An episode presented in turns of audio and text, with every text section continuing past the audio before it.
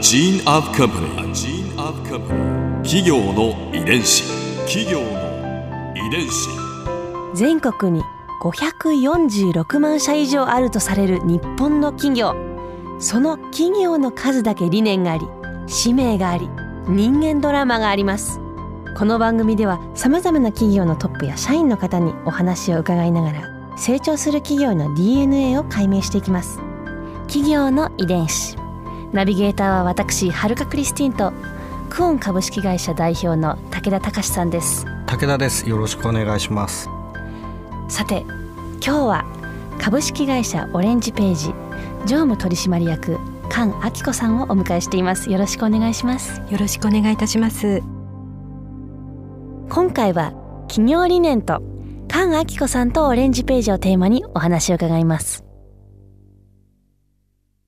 そもそもでも1980年代後半ってことですよね、はい、その当時は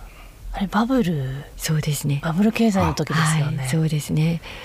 どんな感じだったんですか周りというか、まあ、出版業界は。オレンジページも85年に創刊して88年に月2回間になりましたけれどもいわゆる情報収集というものの主たるメディアで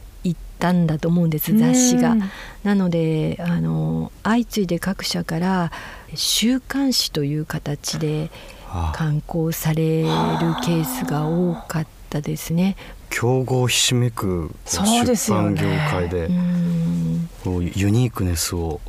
打ち立てていかねばならなかったわけですよね。そうですねですからやはりフォーザカスタマーズではないですけれども私どもの会社では読者のためにという、うん、あの言葉を、まあ、謝罪というか合言葉というかあのそういったその気持ちで全社員が取り組んでまいりましたので、うん、まあ、創刊号からそうなんですけれども出版業界で初めてのその雑誌便箋投稿というページを設けさせていただいて、はい、それはページを切り抜いて送っていただく、うん、あの日々の生活のちょっとしたことやそのこんなことに困ってるとかこんなことを知りたいとか、そういった形を封筒であのいただくというあのそれは当時なかったんですそうですね。あの私どもとしては雑誌社で初めてそれを掲載させていただいたというふうにあの自負しております。雑誌の中に読者投稿のフォームが入ってるということですね。そうなんですね。今のインターネットで直接お話ができる時代の前に、はい、その雑誌社から用意されている便箋封筒が一体化したものに、うん、えー、言葉を綴って送る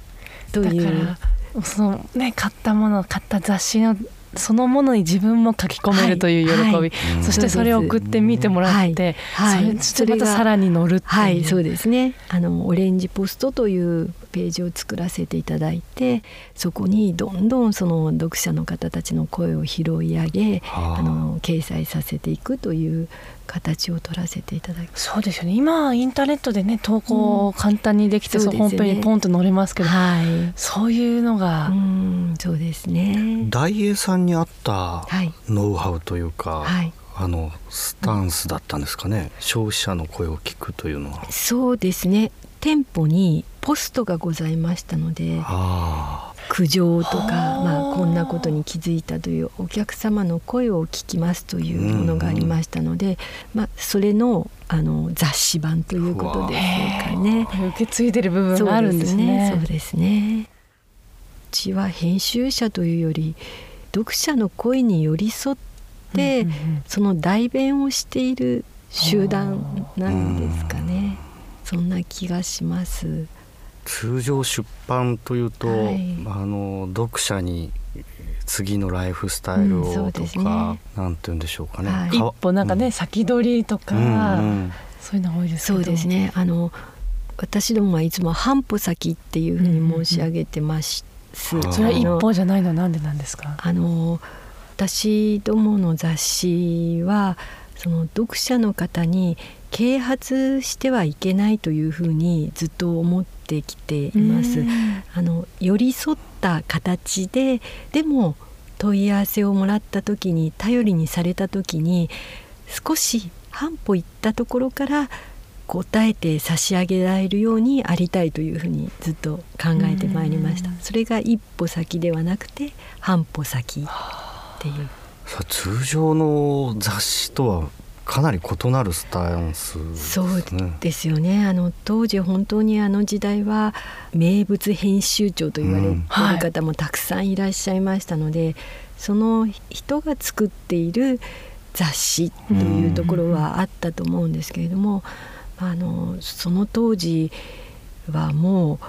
リーチが広すぎて1号あたり多い時で120万部ほど売ってましたのでそうすると月で24050万人で解読率が7.5ぐらいでしたので、うん、1,000万を超える方たちがその解読率だけで考えると何らかの形で、まあ、銀行のあのところで目にしたり病院で目にしたりも含めると、あのそういった形になるのでやっぱりみんなにとって優しいユニバーサルな雑誌という位置づけになっていたのかなっていうふうには思います。それはでもね昔も今も変わらずということですね。ありがとうございます。企業の遺伝子今回あのスタジオに創刊号を、はいお持ちいただいたんですよね、はい、お持ちさせていただきました。すごいですね。あのパッと見でも今とさほど思ったほど変わらないなっていうのが第一印象なんですけど、はい、そうですね。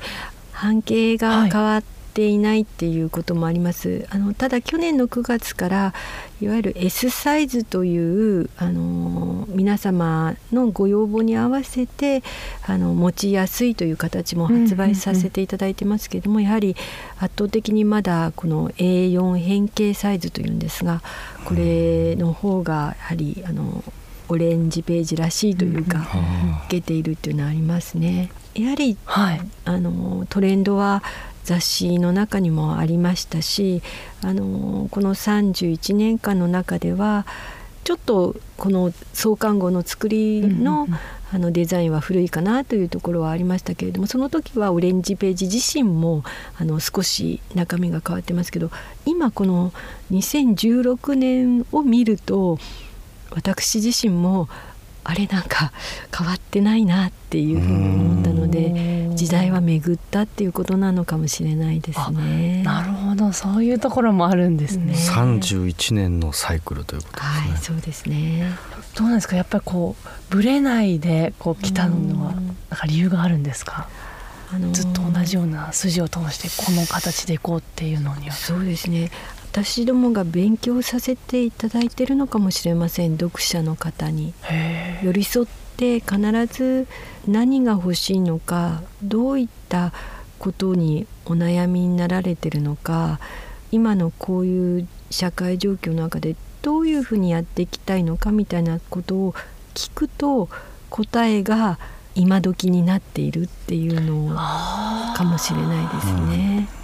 年取らないっていうんですかね、うんうんうん、31年経ってもシワとかがない雑誌なんですかね。ここで春風ビューポイント今回はオレンジページの創刊号を菅さんに見せていただいたんですけど創刊号から今まで切り取り式の投函封書で読者とのコミュニケーションを取ってきたんですね。業界初だとおっしゃってましたけど今では SNS だったりメールで簡単に、まあ、双方向のやり取りができるようになりましたけどお手紙を通してこう手書きで思いを伝えることそれによってまあより一層愛着が湧くのかなと思いました。今ではオレンジページさんでもインターネットでのね窓口もあるということですけれどもまあ、この時代だからこそこう手書きの良さをもう一度味わってみるのもいいのかなと私自身感じました。企業遺伝子。